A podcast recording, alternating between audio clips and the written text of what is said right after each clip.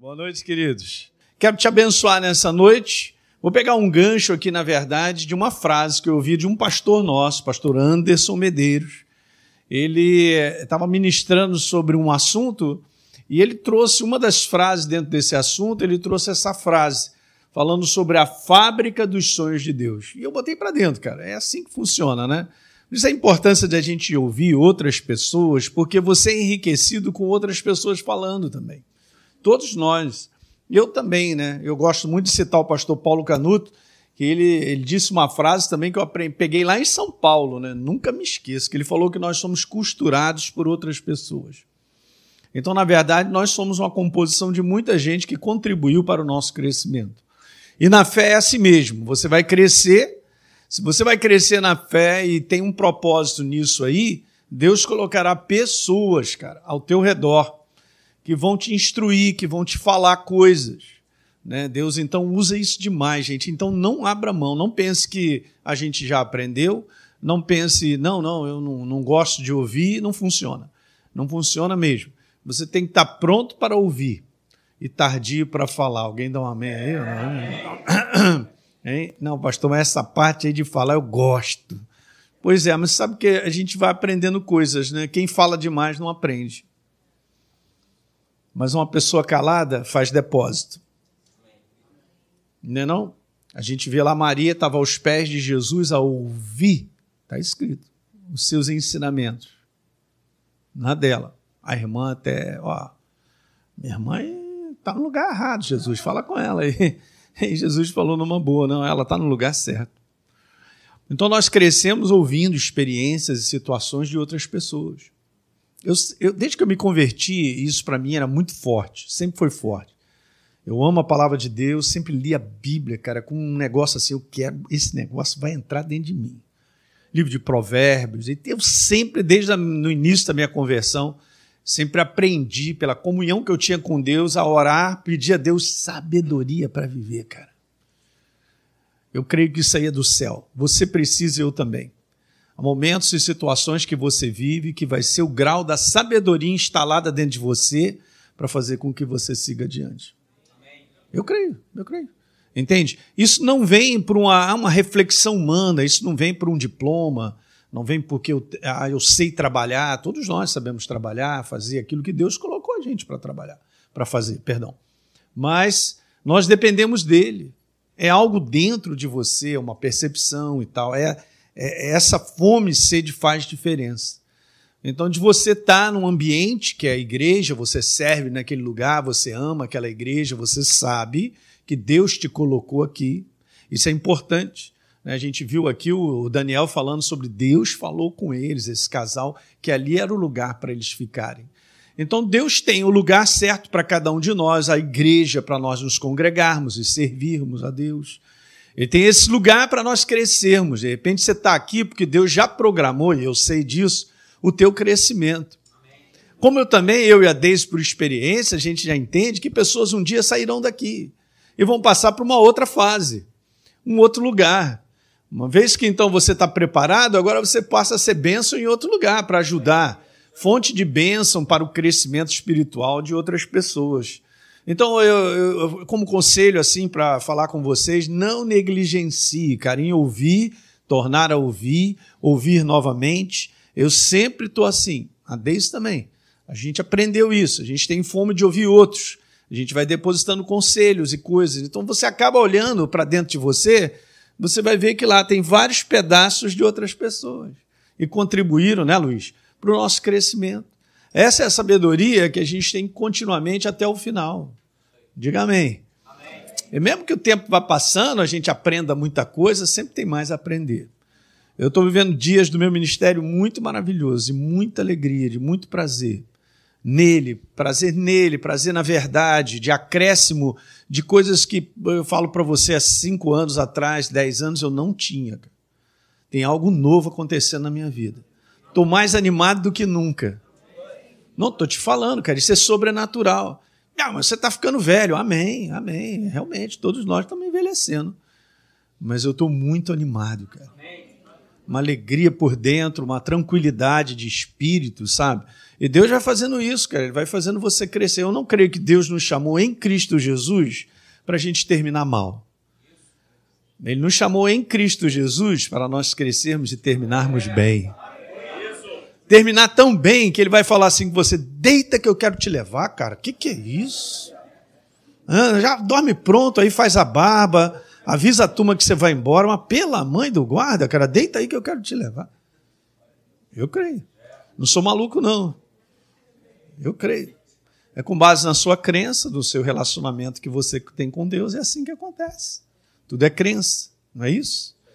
Muito legal. Então guarda isso aí, para você ser uma pessoa que adquira esse hábito, né, de estar ouvindo, tornar a ouvir, e não é ouvir qualquer coisa, né, obviamente.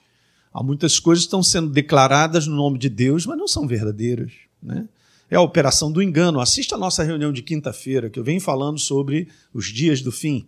Eu venho falando sobre o tempo que nós estamos vivendo, o aumento do engano. Parece verdade, mas não é verdade. Então, como é que você vai saber disso? Como é que você vai ter esse discernimento no teu espírito?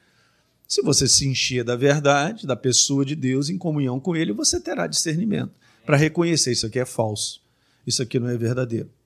E você crescerá de tal maneira que você perceberá no ambiente se o espírito é certo ou errado. Graças a Deus. Deus tem me dado isso há muito tempo. Eu sei quando alguém se levanta para pegar um microfone se está com o espírito certo ou errado. Onde é que você vai enxergar isso? Você vai enxergar por causa dele, por causa da verdade, pela ação do Espírito Santo. E isso, eu quero te falar nos dias de hoje, viu, Heraldo? Te protege. Vai proteger. Nos dias que nós estamos vivendo, é muita proteção. Então é dessa maneira, gente, que nós vamos crescendo. Então você tem que ter a, essa avidez, né? Essa fome de botar para dentro de Deus e construindo com paciência o teu espírito. Isso leva tempo. Não é de um dia para a noite. Não caia nessa cilada de achar que está dentro da igreja, você e eu, nós iremos crescer. Não funciona. É na base da minha fome e da minha sede. Estava lendo um versículo que está lá em Eclesiastes. Se você busca, você acha. Também está lá no livro de Jeremias. Se eu não busco, eu não acho. Então eu posso estar nessa inocência de achar que um domingo resolve a minha vida espiritual. E não resolve. É o todo dia. É o alimento do todo dia. Começa a se alimentar só os domingos para ver se daqui a pouco onde é que você vai parar. Vai ficar difícil, a tua proteína vai embora, daqui a pouco Jesus está chamando. Né? Vai pegar o táxi do além e vai embora. Não é não? Por quê? Mas que ah, resolveu comer só domingo, não funciona. Então tem esses detalhes simples, cara, mas é, é na base da fome e sede, Deus vai fazendo acréscimo. Uma verdade que você conhece, ela pode ser amplificada, ela pode ser ampliada. De coisas que a gente vai aprendendo, que estão ali, né? O que, que vai acontecendo? Ele vai, ele vai abrindo mais as janelas, né? Sobre aquele assunto mesmo. Agora você imagine, gente, nós vamos passar a eternidade conhecendo o nosso Deus, cara. Imagina isso, não é demais? Então, que isso aí você não permita essa chama apagar no teu coração. Então está no livro de Levítico isso, dizendo que Uh, o fogo arderá continuamente no altar de Deus. E a responsabilidade é do sacerdote, que somos nós, de alimentar esse fogo. Então, nessa base diária, se você se posicionar assim, eu quero te falar, ele programou para você terminar muito bem, obrigado. Você que está me assistindo pela internet aí, vai terminar é bem, cara, não é descendo ladeira, não, todo quebrado. Não, não funciona. Deus não programou isso. Nós somos novas criaturas em Cristo Jesus, cara. Criados em Cristo Jesus, olha que coisa linda. Abra a tua Bíblia, então, Efésios dois, dez. Coisa boa está na igreja, gente. Não tem ambiente, não tem... Meu Deus, gente. Quantos aqui amam a igreja do Senhor? Meu Deus, cara, o corpo de Cristo, né? Efésios dois, dez, está escrito: pois somos feitura dele, criados em Cristo Jesus para boas obras, as quais Deus de antemão preparou para que andássemos nela. Então, como eu disse, está tudo preparado. Eu vou usar esse versículo já já dentro dessa mensagem. Então, pegando o gancho aqui do, do, do pastor, é, o pastor Anderson Medeiros, eu peguei esse texto aí, eu comecei então a, a fazer uma série que eu nem preguei ainda na igreja, mas está no meu coração, né? Eu tive aqui no pastor Wesley, na nossa igreja aqui, ali do Jardim Caraí, peguei só um pedacinho, porque não deu nem para continuar, e hoje vamos ver se eu vou chegar até onde, eu não sei, mas nós vamos, nós vamos conversar um pouquinho sobre esse assunto aí. E eu estava domingo passado compartilhando com o pastor Djalma Toledo, lá em São Paulo, sobre a, a importância da gente entender um você e eu somos pessoas preciosas para Deus. Cara, cara pastor, isso é uma maneira romântica de dizer, que romântico, cara, é a maior verdade. Quero te falar, você é extremamente precioso para Ele. Só para só para te falar, Ele te criou. Se não fosse, Ele não te criaria. Não, para para pensar nisso aí. É, é mesmo. É. Pois é. Ok? Cada um de nós importa. Não, ninguém fica de fora. Ah, mas eu sou o dedo mindinho. Então arranca ele para ver se você não vai ficar desequilibrado. Entende? Esquece esse negócio. Por isso eu quero te falar nessa noite, você tem que ter uma visão certa a respeito da sua vida. A visão certa a respeito da tua vida não está no espelho, nem no sentimento que o inferno empurra para cima de você para dizer que a gente é um bagaço. Eu costumo dizer isso. Cara, eu aprendi isso há anos atrás, muitos anos atrás, a não valorizar os sentimentos e as, e as circunstâncias da vida e várias coisas que dizem para mim, o teu Deus te abandonou. Mentira. Mentira. Isso é tudo mentira. Então, eu, eu, eu, não, eu, eu desaprendi, vamos dizer assim, a não considerar essas ilusões. As ilusões de um espelho que diz para mim que eu sou feio, que eu sou assim, que está faltando isso e tal. Né? Como eu venho falando aí para a galera, qualquer coisa, uma harmonização facial, já quebra, já ajeita. Não é não, Marcelo? Tal. Até um cabelo novo pode, pode surgir aí, se você desejar. Não é não, Márcia? Hoje vai ficar bonito ele fazer até assim. Não é verdade? Ah, hoje, cara, faz de tudo, não é não? Mas, cara, vamos valorizar quem você é em Cristo Jesus, vai. A obra que ele fez na cruz do Calvário, o carinho, a apreciação que ele tem a respeito da sua vida, você que está me assistindo aí, o quanto ele te ama, rapaz. Nem que, como o Marcelo falou, sai da lama, né? De olhar de uma maneira inapropriada. Essa não é a maneira nossa de olharmos em Cristo Jesus para a vida. É uma maneira, o binóculo está aqui, a lente é a verdade, tão somente a verdade. Então, vamos ler essa passagem, você vai acompanhando comigo. Cadê a Bíblia de papel? Vou cobrar, cadê? Alexandre, olha aí. Márcia. E a senhora, dona Deise? Oh, muito bom. Eu tô, eu tô brincando com ela esses dias, o pessoal está falando, ó, oh, pastor está te encarnando, hein, Deise? É, aleluia. Então, vamos lá.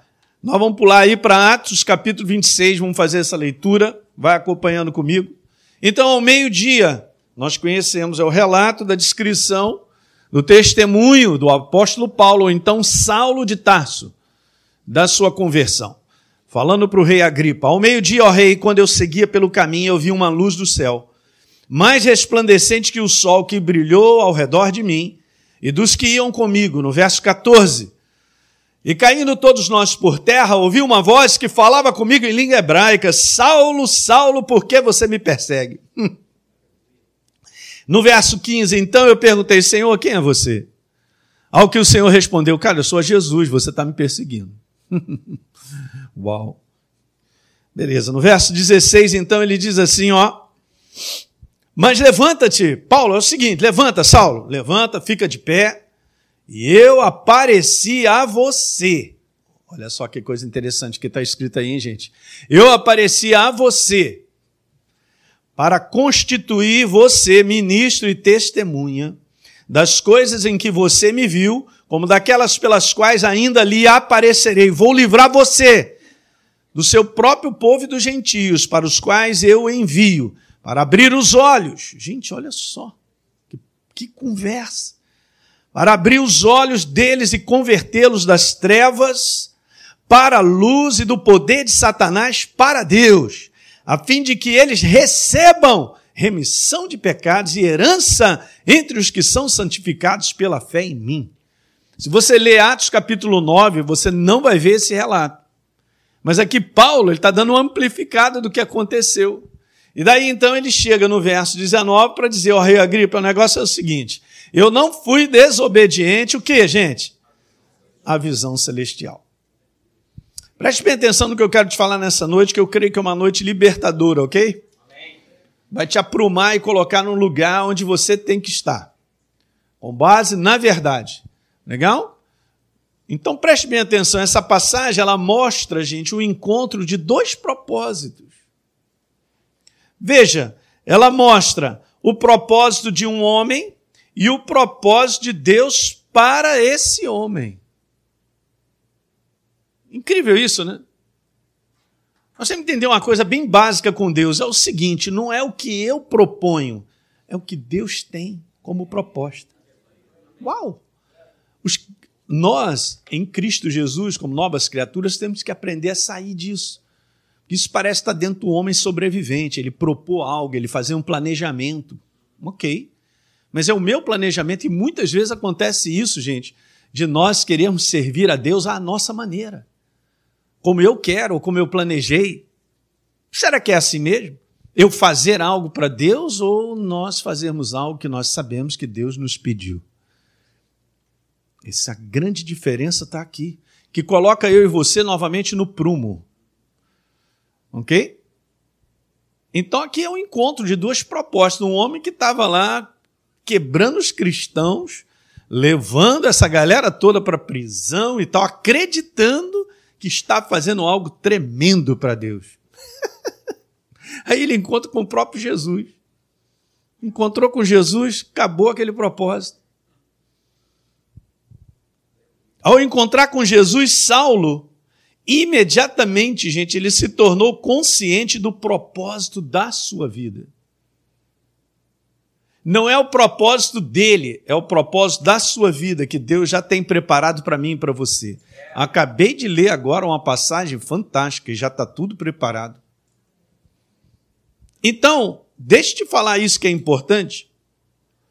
Sem uma identidade bem definida em nosso interior, não teremos claridade quanto ao nosso propósito. Paulo, quando não teve um encontro com Jesus, gente, ele já sabia de tudo. Aquilo ali é, é um download, gente, é um negócio assim fantástico. Esse encontro mudou a sua vida e o seu propó- propósito.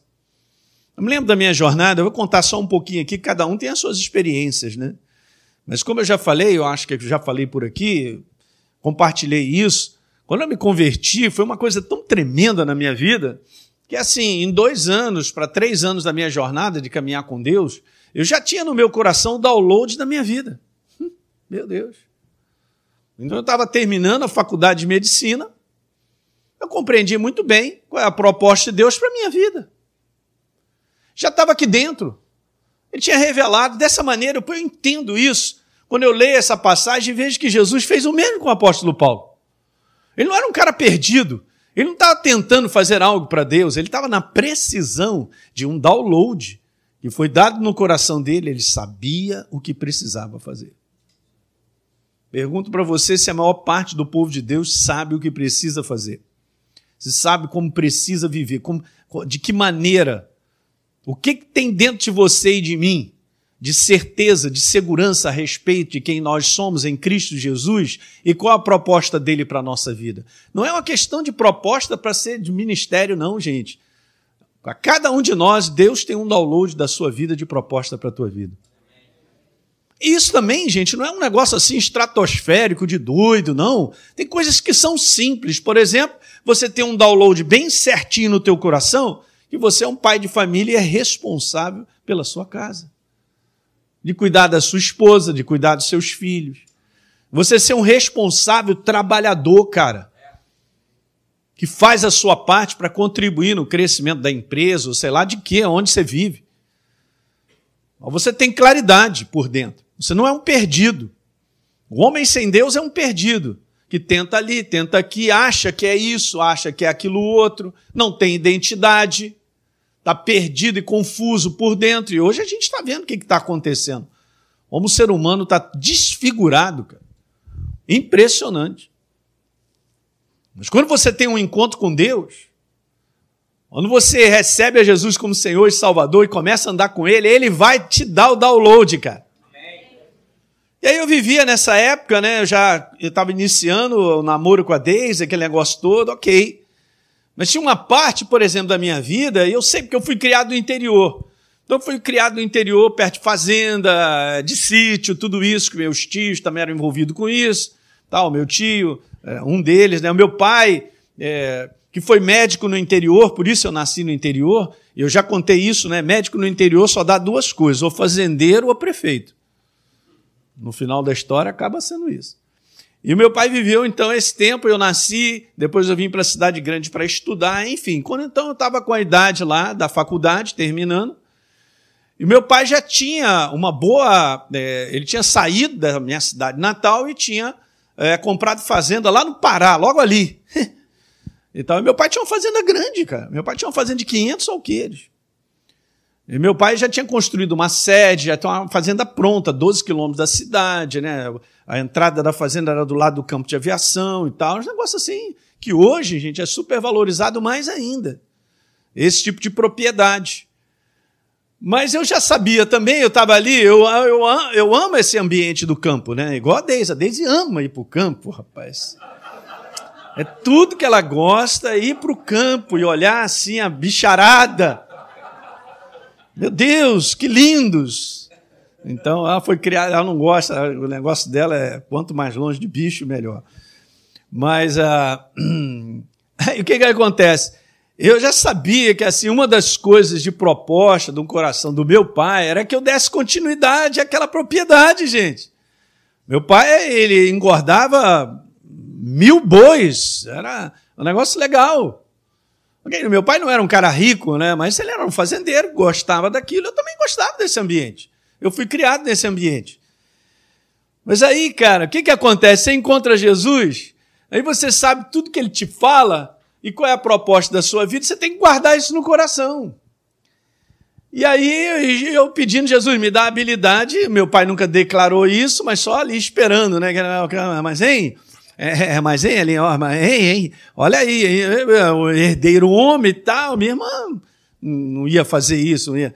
Mas ele esperava muito da minha pessoa, como proposta de vida, poder exercer a medicina no interior e continuar sendo um fazendeiro ali, porque isso é a coisa mais comum no interior. Muito médico no interior tem fazenda, alguém sabia disso ou não? Não tem nada de errado, é bacana. Beleza. Mas só que não era a minha jornada. E agora? Não é não? Então, meu pai também nunca me forçou, nem brigou a nada e tal, e eu tive que ir levando, como é que é? Sei lá, no banho-maria, essa situação, né? De que não era a proposta que Deus tinha para a minha vida. Eu louvo a Deus, cara, porque eu guardei a proposta de Deus. Às vezes, quando você tem o download das verdades de Deus, é muito bom, porque você vai aprender e precisa aguardar as coisas que Deus te fala.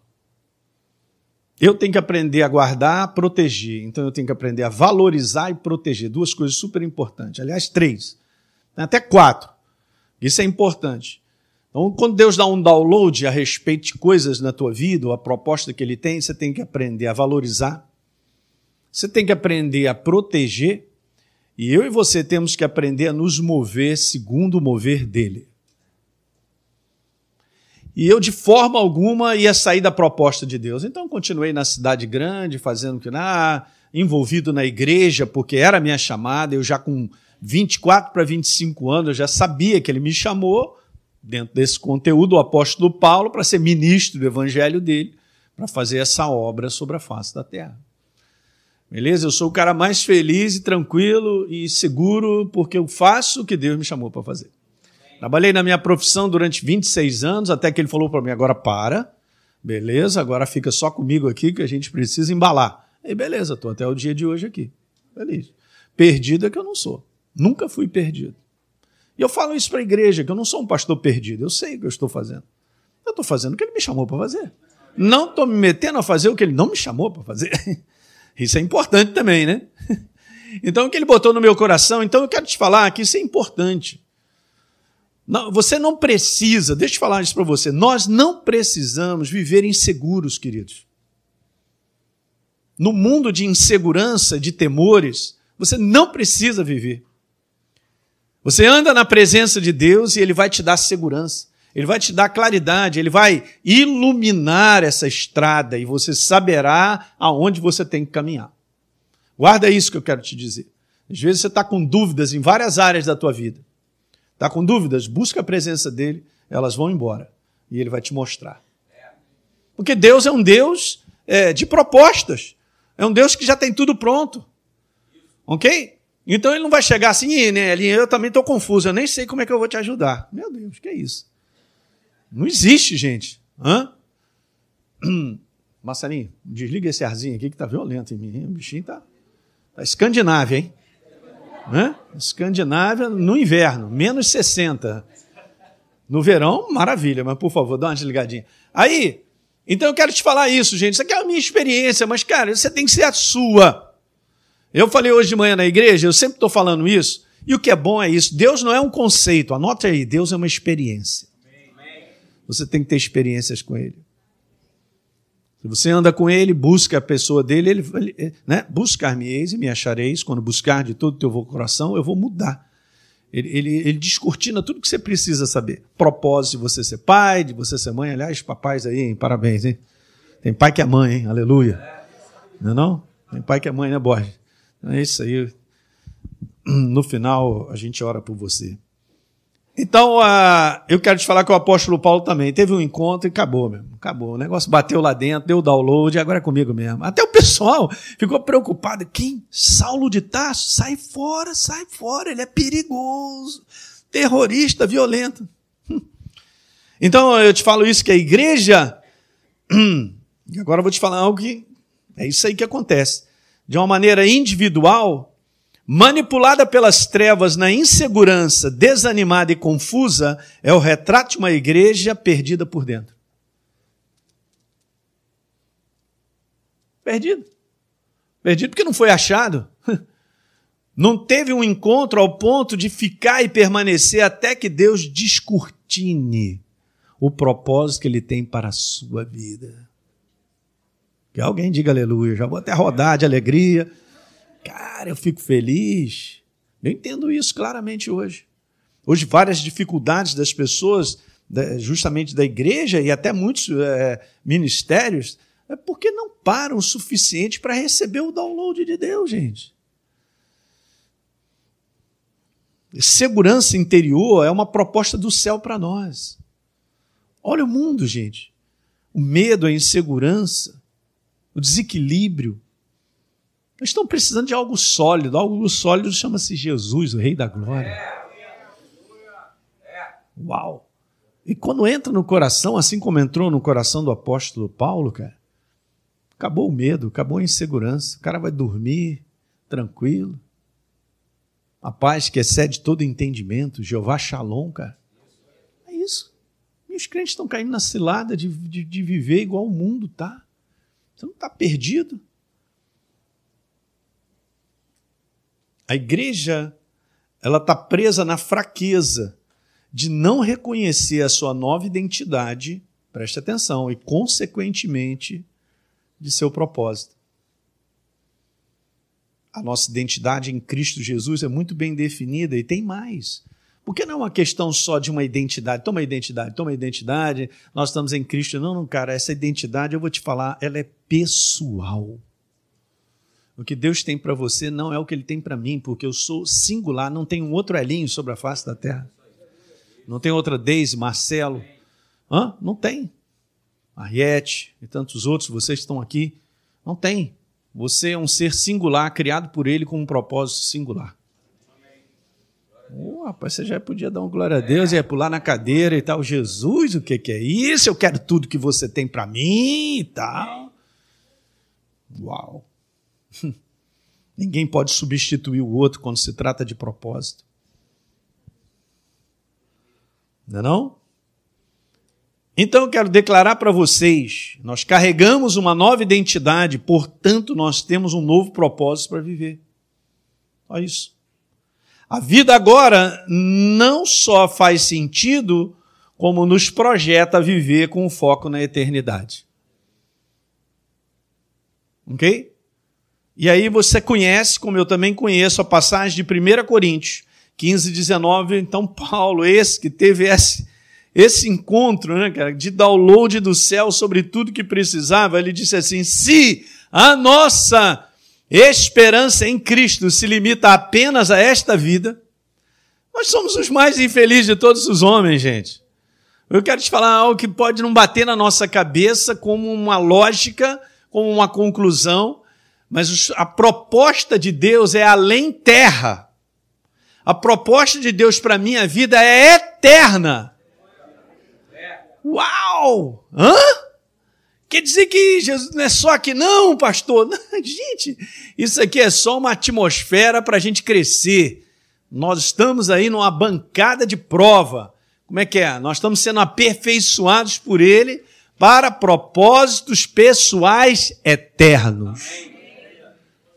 Uma das coisas na, no mundo do espírito super interessante a respeito das atividades angélicas, cara, que é o seguinte: cada anjo tem uma proposta para fazer algo. Ninguém toma a alma do outro. Incrível. Que Deus estabeleceu que fosse assim. A responsabilidade deles para fazerem o que Deus determinou para fazer. Não pense que nós somos diferentes. Então, os propósitos eternos, o melhor ainda está por vir. Aqui a gente já pode viver na claridade daquilo que Deus ele vai falando ao nosso coração, como a gente pode viver a eternidade. Seguindo e continuamente a proposta dele. Então ele falou que nós somos os mais infelizes de todos os mundos. Sabe que o inferno ele perturba, cara? É porque ele perturba a mim, a você, com coisinhas ao redor. E situações que acontecem, que tira a gente do sério. Ei, o cara arranhou meu carro. Ai, meu Deus. Aí fica uma semana deprimido. Ui. Nós temos que sair dessa ontem, gente. Né? Dá uma de O L X aí, desapega, vai. Fala, mãe, desapega, cara. Hum? Tem que desapegar. É, pastor, agora não é para ter nada, vamos para o viaduto, os marinheiros, morar de mar. Não, cara, não estou falando isso. Você pode ter as coisas, Deus te abençoa, mas, cara, não põe o teu coração nisso, vai. Põe o teu coração no reino, cara, em servir a Deus. Usar o teu talento para o reino. Usar toda a tua energia, a tua força para avançar o reino, ajudar outras pessoas. É isso, vai até o final assim, você vai ver se você não vai terminar bem. Mas o homem fica querendo ser abençoado. Jesus me abençoa. Vem me abençoando e tal. E pensando só em si mesmo. Tu, tu tá fora de prumo. A pessoa tá fora de prumo. Ela não tá no reino. Ela tá vivendo o reino dela e chamando Deus para auxiliar o reino dela. Na prática é isso. Ela não enxerga. Porque ela tá sendo treinada errada. Ninguém falou para ela que ela está sentada no trono e o Jesus anda ao redor dela. É o contrário, cara. Alguém sentado num trono e a gente serve a esse trono. Aí a nossa vida tem sentido. Aí a nossa vida, ela cresce, progride, ela prospera com um propósito. Diga aleluia. O apóstolo Paulo, gente, fazendo essa jornada toda, ele chega no final. Olha a firmeza da declaração dele sobre identidade e propósito em Segundo Timóteo. Capítulo quatro, verso seis, a última carta. Ele chega para Timóteo e diz assim, o seu filho na fé, quanto a mim, olha aí, Timóteo, já estou sendo oferecido por libação, porque o tempo da minha partida, o quê?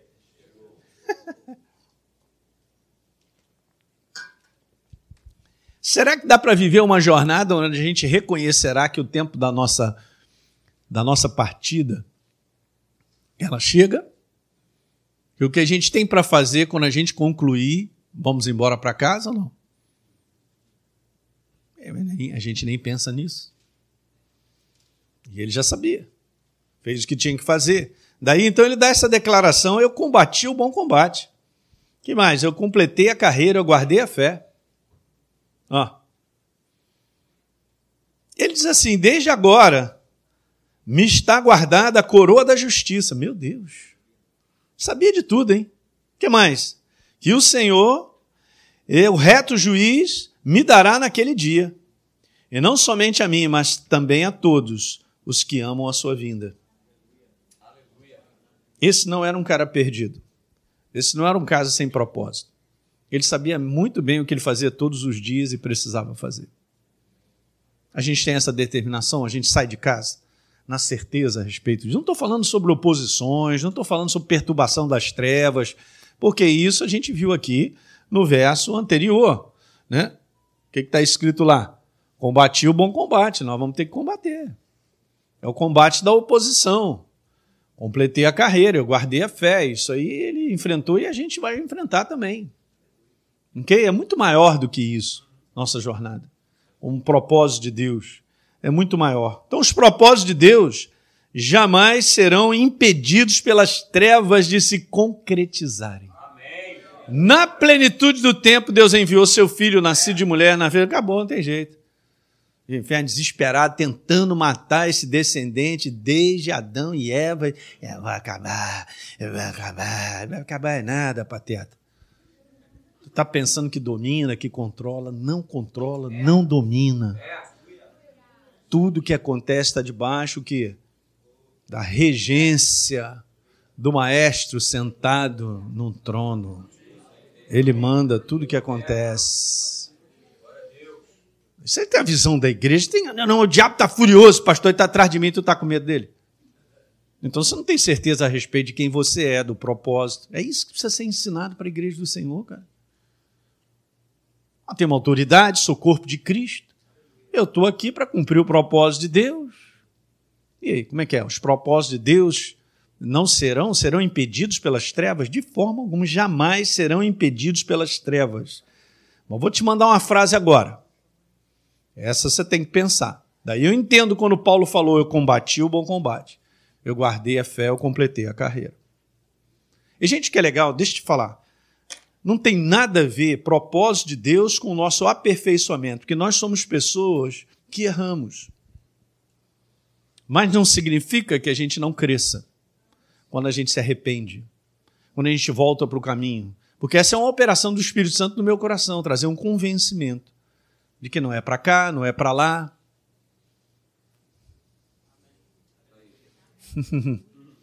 Legal, né? Deus não chamou perfeitos, ele chamou imperfeitos ao aperfeiçoamento. Amém. Vamos levantar as mãos aí? Uhul! A ele toda a honra e toda a glória. É. Não é não? Então o apóstolo Paulo também, como cada um de... dos homens de Deus, estão escritos na palavra, Deus nunca tirou os seus erros, mas eram homens tementes, eram homens que se, eram, se arrependiam, voltavam. É isso que Deus requer de nós. Então os propósitos de Deus jamais serão impedidos pelas trevas de se concretizarem. Agora vejam, essa é a frase, hein? Vou mandar, hein? O diabo não pode impedir o propósito de Deus sobre a terra, mas ele pode neutralizar aquele que carrega esse propósito.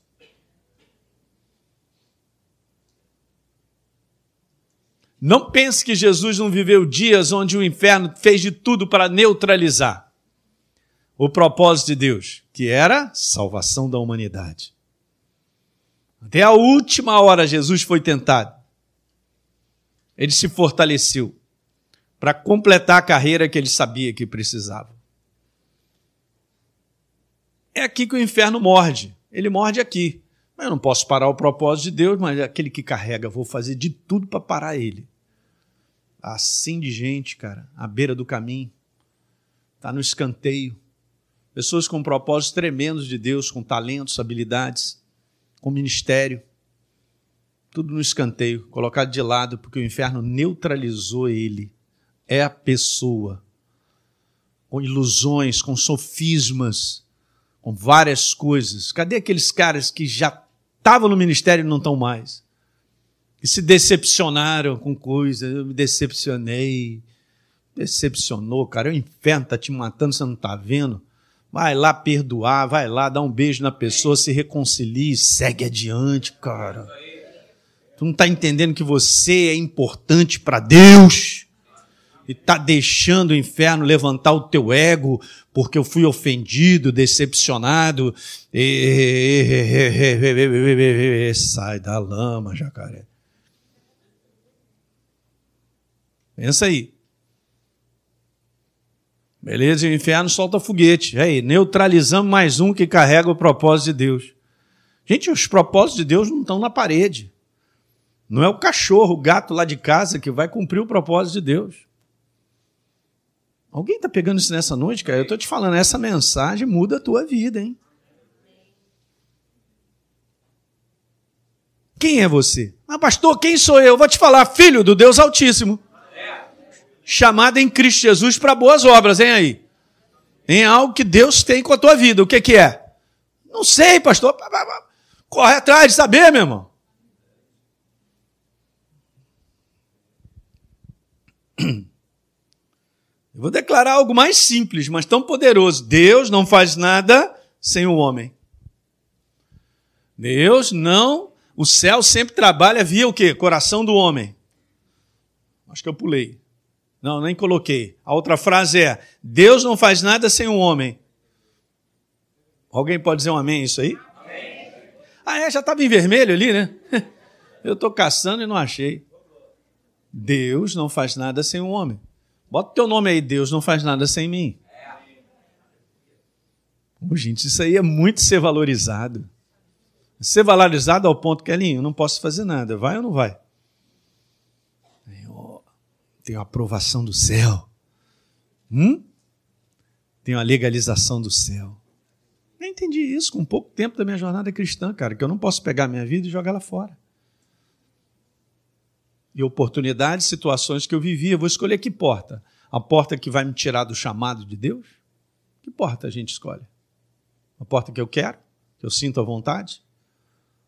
A porta que, ah, ah tudo que eu quero é isso. A igreja precisa crescer. A porta, nós não escolhemos a porta. A porta já está preparada. As portas que Jesus caminhou sobre a face da terra já estavam preparadas. E, obviamente, uma boa parte delas nos faz sofrer. Essas portas, elas geram crescimento na nossa vida. Elas são necessárias passar por elas. Não, mas eu quero evitar porque eu não estou gostando muito dessa porta, não. Tem uma mais fácil ali, pastor Eli. Cara, cara, não vai. Olha aí. Não dá. Não tem facilidade. Mas Deus, ele é tão maravilhoso, cara, que ele não põe a minha, você, ouça o que eu quero te falar. Ele não me põe numa porta de destruição. Agora eu vou te falar quem é que põe a gente na porta de destruição. Nós mesmos. E depois a gente bota a culpa em alguém, é o pastor. No final da história, o culpado é o pastor. É a minha mãe, é meu pai, é meu irmão, é minha mulher. Eu nunca vi Deus me colocar até a idade que eu tenho, eu tenho trinta e poucos anos, mas nunca, nunca, gente, em cada perna, né, mozão? Nunca... Nunca, eu falo para vocês, sou a testemunha, nunca ele me colocou numa porta de destruição. Agora eu quero te falar, eu entrei em várias portas que me fizeram sofrer. Ah, queimava a minha carne. Portas que às vezes você fala assim, estou dilacerado, estou acabado. É bom, porque aí ele fala assim, sobrou alguma coisa? Elin, já que não sobrou, então eu sou tudo em você. Ele vai te levar para uma porta dessa, hein? Pastor Luiz, segura, hein? Não recusa essa porta, porque essa porta vai te fazer crescer. Essa porta vai fazer com que a unção de Deus cresça na tua vida. E o céu possa dizer assim, hum, estou gostando desse moleque. O menino está se tornando confiável. Estou conversando contigo nessa noite. Esse é um assunto que eu vou... Eu não vou pregar essa série de mensagens lá na igreja. Tamanha a importância do corpo de Cristo hoje enxergar aonde nós estamos, gente. Quem nós somos. Deus, de Deus somos cooperadores. Quem falou isso? Quem? Quem? Quem? Quem? O apóstolo Paulo! Saulo! Com o download de tudo, ele falou de Deus, nós somos cooperadores, cara. De Deus somos cooperadores. Então o céu sempre trabalha via coração do homem, guarda isso. Ok? Então, ele precisa do coração do homem, Deus precisa do seu coração e do meu. É dessa maneira que funciona. Veja Atos capítulo treze, verso vinte e dois... E tendo tirado Saul Levantou-lhes o rei Davi, do qual também, dando testemunho, disse: Achei Davi, filho de Jessé, homem o quê? Segundo o meu coração, que fará toda a minha... Então o céu sempre trabalha via coração do homem. Agora preste atenção que Deus, sentado num trono maravilhoso, gente, não pode fazer nada sem o teu coração e o meu. E não é de qualquer coração, é o coração dele. É o coração da sua igreja. É o coração do corpo dele. Somos nós. Cara, isso é um privilégio. Fala aí para mim. Hoje você vai para casa de joelho, já vai agradecendo.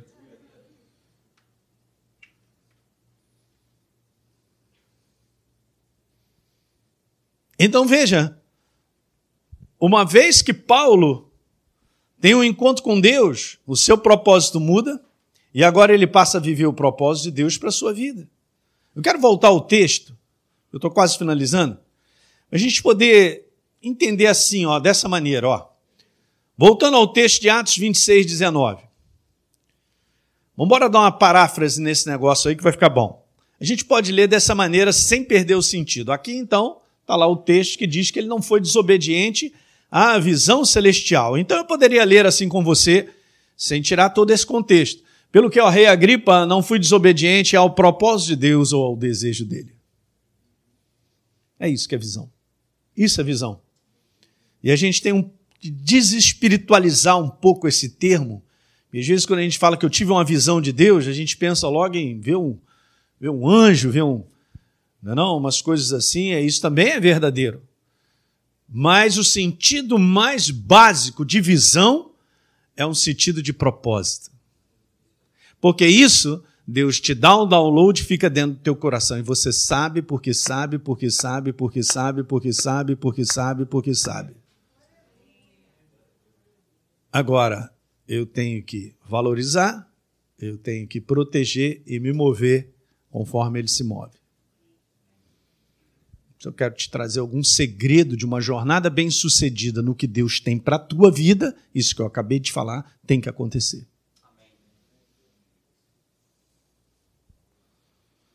Então, muitos acreditam na igreja que visão é apenas algo extraordinário e sobrenatural. Só alguns têm, outros não, como se fosse algo recebido de fora. Esse é um pedaço.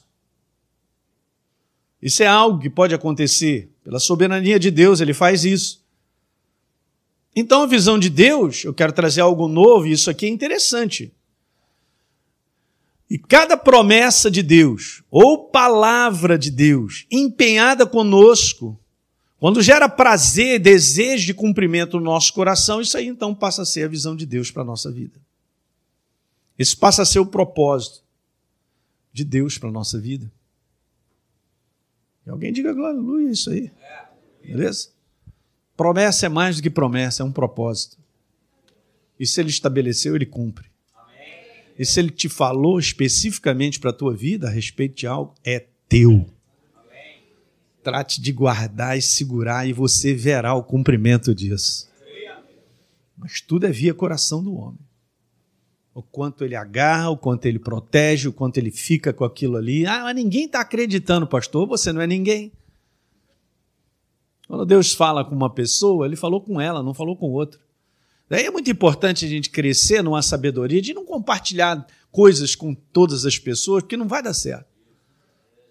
José, garoto, foi compartilhar o sonho dele com os irmãos. Que metido, rapaz. Ei, que negócio é esse? Eu, parou no lugar errado, hein? Não, não parou, né? Deus acabou transformando aquilo ali num bem, né? Aprimorou a vida de José. Mas é algo seu, cara, é de Deus. Até o dia de hoje eu venho aprendendo isso e guardando coisas que Deus fala ao meu coração. Não são fáceis, não é fácil. Porque a gente vive num ambiente, às vezes até dentro da igreja, muito incrédulo mesmo. Até pessoas, às vezes, falam, situações acontecem, e o inferno ali, ó, isso nunca vai acontecer, você está crendo nisso, né? Que Deus te falou? Não, não, não, não, não, não. É um combate, é um combate de fé, é um combate de guardar. Tudo que Deus vai fazer na tua vida passa pelo teu coração. Eu vou repetir isso. Tudo que ele vai fazer na tua vida passa automaticamente pelo teu coração. Não pense que ele vai fazer fora coração, um bypass e acontece coisas. Não. Tudo que acontece na minha vida e na sua passa pelo nosso coração. Tá pegando? Então, uma visão dada por Deus é o mesmo que um desejo ardente, cara, de cumprimento da sua palavra no coração do homem. Nós conhecemos Gênesis, capítulo doze. Outra, outra, outra coisa tremenda, né? O homem vivia o seu propósito, o nome dele era Abrão, vivia na sua família, e Deus chega para ele, cara, sai da tua parentela, de uma terra que eu vou te mostrar, vamos embora, eu quero que você, olha só, você será pai de muitas nações e tal, vou te engrandecer, eu vou te abençoar e tal, seja você uma bênção. Proposta do céu, que entrou no coração de Abrão, que se tornou Abraão. E ele passou a viver a proposta do céu. Ele terminou muito mal, obrigado, né? Gênesis vinte e quatro, verso primeiro, está escrito que ele já estava em ditosa velhice e Deus o havia abençoado em tudo. Uau! Não, pastor, mas eu quero ser abençoado e a gente pensa, cara, que a nossa vida ela vai ficar pronta em um ano, dois anos. Deus vai usar os anos, cara. A barba vai ficar branca. Tem promessas que ele vai cumprir depois de vinte anos na tua vida. Ah, com essa não volto domingo que vem aqui não. Esse pastor, vou procurar uma igreja mais rápida aí que resolve as promessas em uma semana, hein? Ô, oh, meu Deus, cadê esse cartão de crédito rápido aí? Eu quero essa igreja. Vou lá na igreja do pastor Luiz, de repente ele é mais poderoso. Ele vai liberar uma palavra lá que o anjo não vai, não vai aguentar e vai... É mesmo? Segura, peão. Tem coisas que vão levar anos na sua vida. Mas ele cumpre a sua palavra. Ele cumpre o seu propósito na nossa vida. Não é isso? Então eu vou ler mais um verso e vou botar mais uma frase e a gente termina. Filipenses dois, treze, pois é Deus quem efetua em nós o nosso coração, tanto querer quanto realizar, de acordo com a sua boa vontade. Não tem nada comigo, é tudo com ele. Sou dele, comprado por ele, por meio dele, para ele são todas as coisas. Leva Jesus, roupa, cueca, o que, que eu tenho, é tudo teu, aleluia. Fala aí. Então, uma vez que nos tornamos novas criaturas, existe agora uma estreita relação entre o coração de Deus e o nosso. O espírito humano agora vivo começa a ansiar pelas coisas de Deus, começamos a desejar as coisas de Deus. O maior gerador dos desejos de Deus é o próprio coração do homem. Daí, então, eu termino com isso aqui, ó. O que, que é isso aí? Ó? É o coração. O seu coração é a fábrica dos sonhos de Deus. Pode anotar aí. Puxa, que legal ser fábrica, hein? É, mas isso aí, ele criou para isso. O seu coração, bota o teu nome. Ok? Não olhe para o outro, não. A fábrica dele é, é diferente da sua. Mas é a mesma fábrica de Deus. Para os propósitos dele. Teu coração é a fábrica dos sonhos de Deus. Diga aleluia. Aleluia. Então, se vamos todos para casa, aleluia. Está feliz nessa noite? Deus te valorizou, Ele te ama. Pastor, mas ninguém me ama. Não, não faz isso. Sai disso aí. Ele morreu na cruz do Calvário por você, por mim. A prova do amor dele. E ele tem uma proposta que só pode ser realizada via seu coração. Meu Deus, hein? É demais. Fique de pé, então, vamos orar?